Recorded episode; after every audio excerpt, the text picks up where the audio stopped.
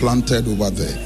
And that is how come for almost 23 years, Victory Bible Church has been in Holland and Belgium. It is because of Joy FM. So, if for nothing at all, I'm grateful to God for Joy FM and this great multimedia. We'll hear more of your joy stories. Please keep them coming via WhatsApp on 0244340437. What are people talking about on social media, Mapitso? All right, people are talking about that video of the National Security Minister, Albert Kan-Dapaah, and at Trilano says, so our entire national security was compromised by just a video call and a woman at uh, says, seeing lots of support for hashtag Kandapa, particularly from men. Nice. Guys, keep that same energy when it's a female public figure chatting with her tall boy. And at Helicopter Man says, when you want a meeting with a minister, you'll go around sa to get uh, an appointment. Meanwhile, someone is turning them around on social media. Law hashtag Kandapa. You're officially Ghanaian, Mapitso. And that's it for the midday news here on Joy 99.7 FM. There's more news when you log on to myjoyonline.com. I am MFA Pau. Thanks so much for your company.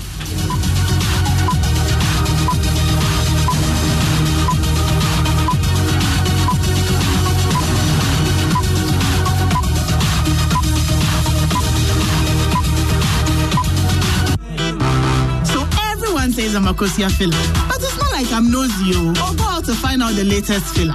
It's just that I get 50 megabytes of data free after paying for only the first minute of every call. And so I just keep discovering stuff minute after minute. That's how come I was minding my business, scrolling through my timeline, and I found out Coco has a new baby. Hmm. Oh, and last week I learned Ken won the lottery. You see, Ken is my brother's friend. So hello, look who's about to roll with the rich and famous.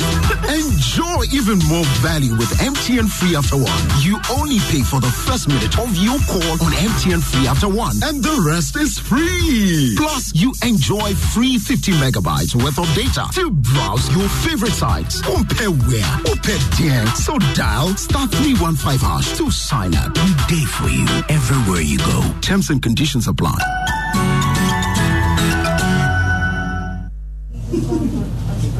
Hello, I am Michael, and I run the shop just down the road from your house. You know, the one you always come to when you need things like milk, sugar, gari, and other things. I'm also your CalBank agent with whom you can do all your banking transactions. So the next time you visit my shop to get anything, just remember that you can now open your CalBank snap account right here. Make cash deposits and withdrawals, transfer funds, and also pay your bills easily. All you need to open an account is any valid national ID and your fingerprint. Just look out for your CalBank agent in your neighborhood or look out for any registered CalBank agent sign and enjoy easy banking with CalBank Agent Banking. Contact us toll free on 0800 500 500 or visit www.calbank.net for more information.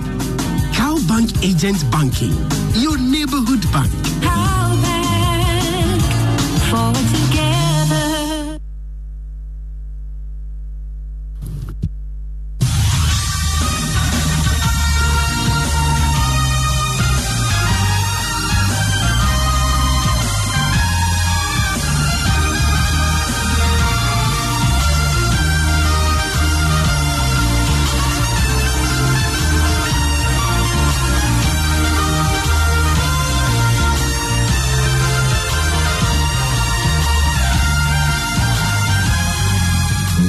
Hope to many around the globe. Transforming lives into legacies. Living Word with Pastor Mensa Otabil.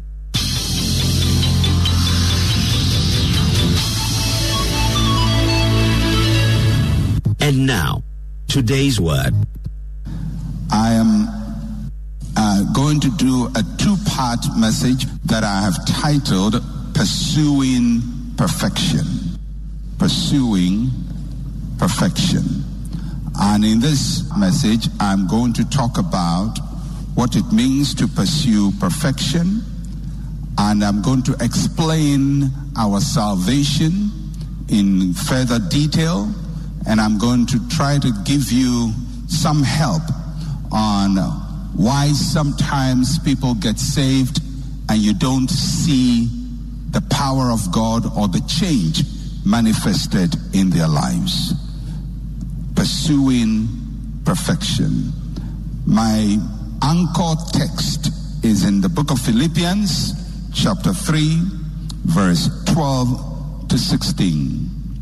Philippians chapter 3, verse 12 to 15. It is a statement of testament from the Apostle Paul, and uh, it tells us about the things that drove him as a Christian. Philippians chapter 3, verse 12 to 16. And let us hear the reading of God's word. Not that I have already attained or am already perfected, but I press on that I may lay hold of that for which Christ Jesus has also laid hold of me. Brethren, I do not count myself to have apprehended, but one thing I do forgetting those things that are behind and reaching forward to those things that are ahead, I press toward the goal for the prize of the upward call of God in Christ Jesus. Therefore, let us, as many as are mature, have this mind. And if in anything you think otherwise, God will reveal even this to you. Nevertheless, to the degree that we have already attained, let us walk by the same rule. Let us be of the same mind. There are three statements I want to make out of uh, this statement. First is that perfection is a lifelong quest. It's a, something you seek for all your life. When we say something is a quest, it means it's something you are seeking for, something you are desiring for. We see from the Apostle Paul that seeking perfection is what he was committed to all his life. He lived every day with a compelling drive toward what he called the upward call of God. The upward call of God. Perfection is a lifelong quest. Second statement perfection is attained through Christ. Is attained through Christ. Paul did not see perfection as something he could attain all by himself. He linked it to his calling in Christ. He said, Brethren, he says, But I press on that I may lay hold of that for which Christ Jesus has also laid hold of me. Perfection is attained through Christ. Third statement perfection is the believer's upward call. Perfection is the believer's upward call.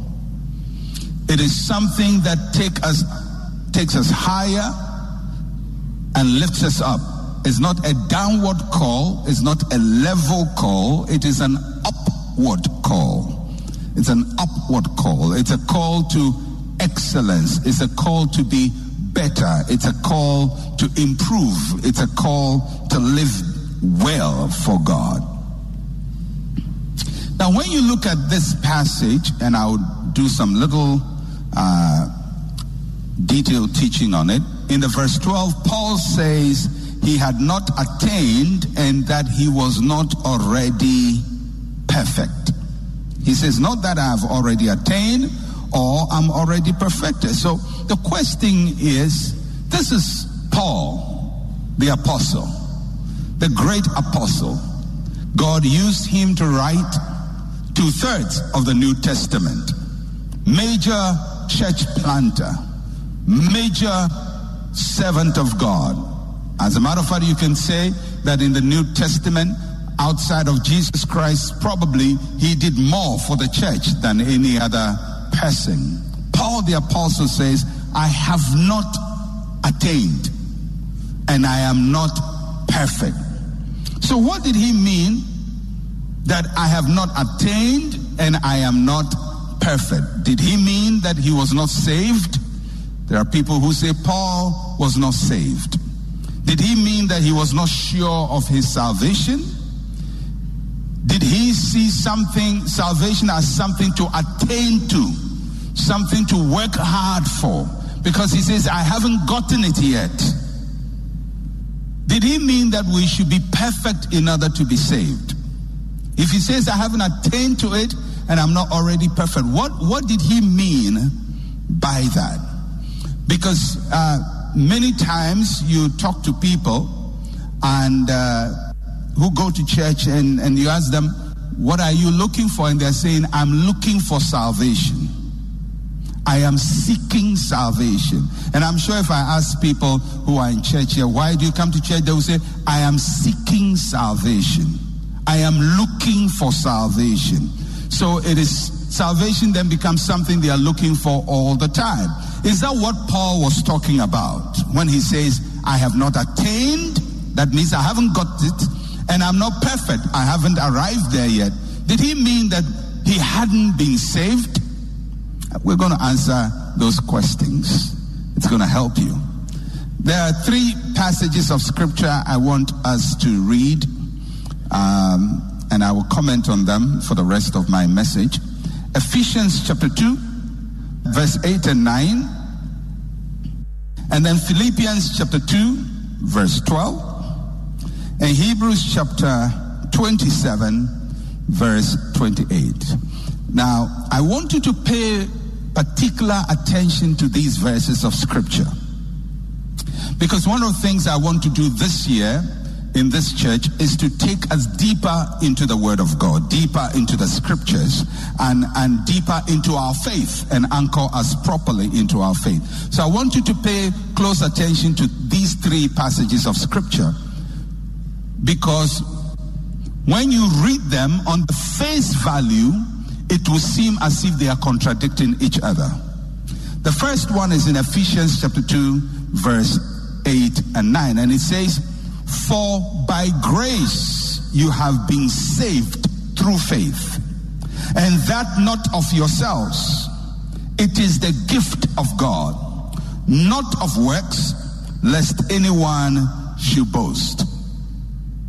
For by grace you've been saved through faith, that not of yourself.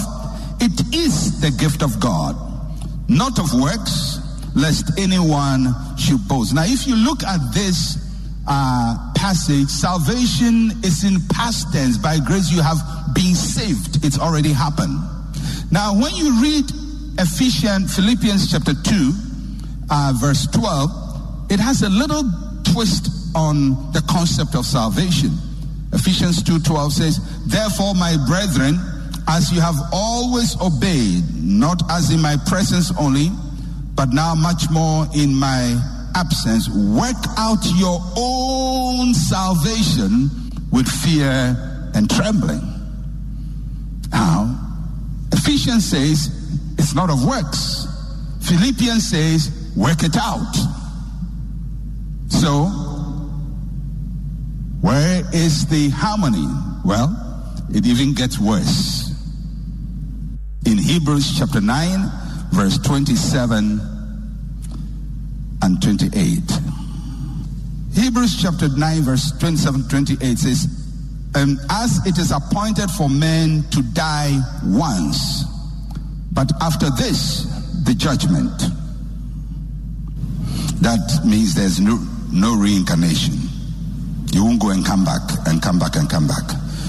As it is appointed for men to die once, but after this, the judgment. Verse 28.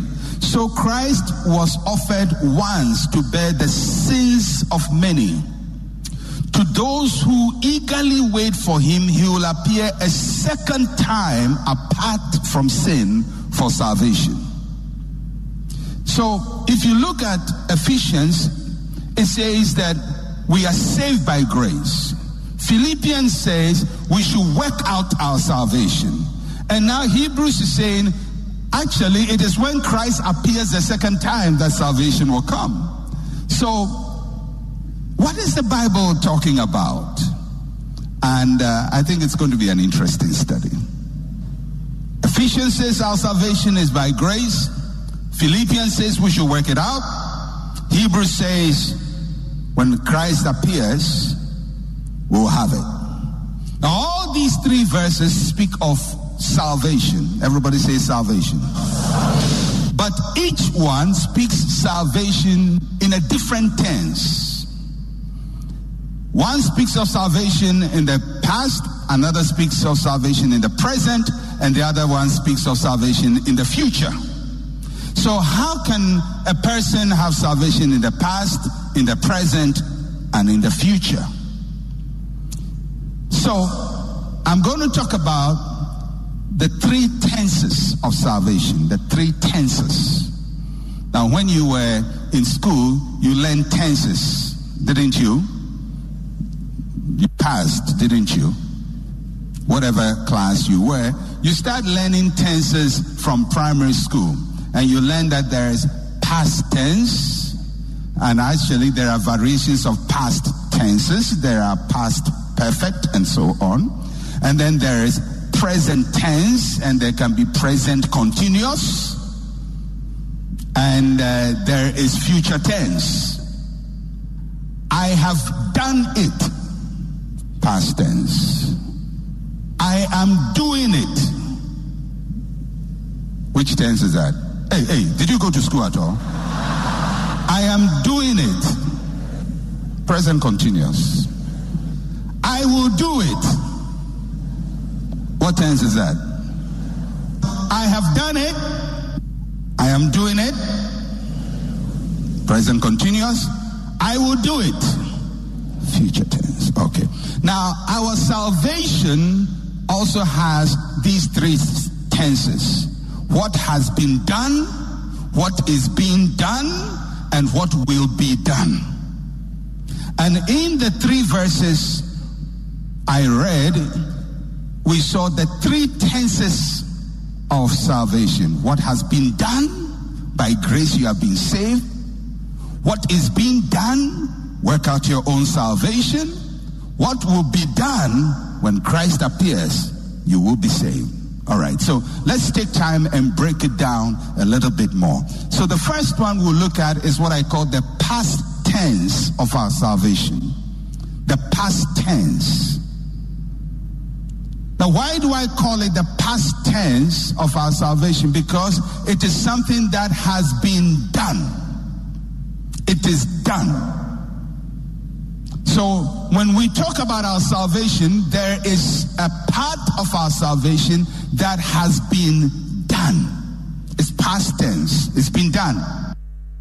And the past tense of our salvation is based on what Christ did for us in the past 2,000 years ago and what happened when we received him. So I describe the past tense of our salvation as the instant transformation of the sinner.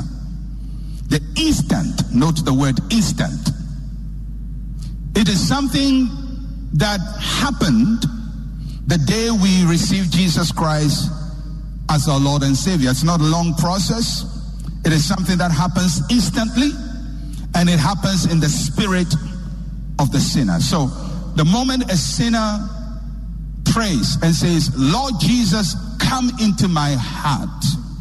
Be my Lord and Savior. Forgive me of my sins. Now, it can happen anywhere. Sometimes we call people to the front to make that prayer. Sometimes they make it in their seats. Sometimes they make it in their home. But anytime a sinner comes to the point that he is a sinner and Jesus died for him and he asked Jesus to become his Lord and Savior, instantly the person is saved.